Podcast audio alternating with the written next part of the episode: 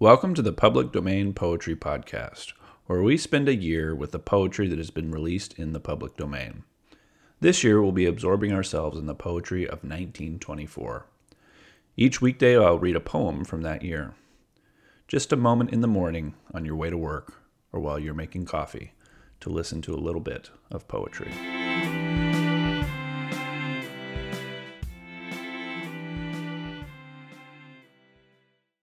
Our last poem for this week, and our last poem from John Crowe Ransom, is called Parting at Dawn.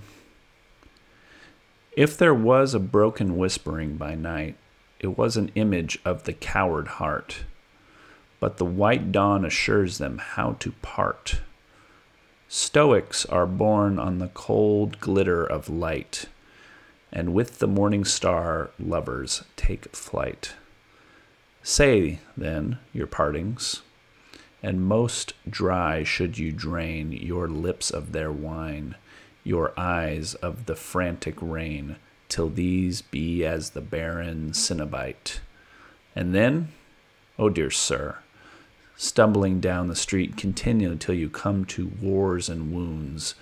Beat the air, madam, till your house clock sounds. And if no Lethe flows beneath your casement, and when ten years have brought no full effacement, philosophy was wrong and you may meet. That was your last poem of the week. See you on Monday.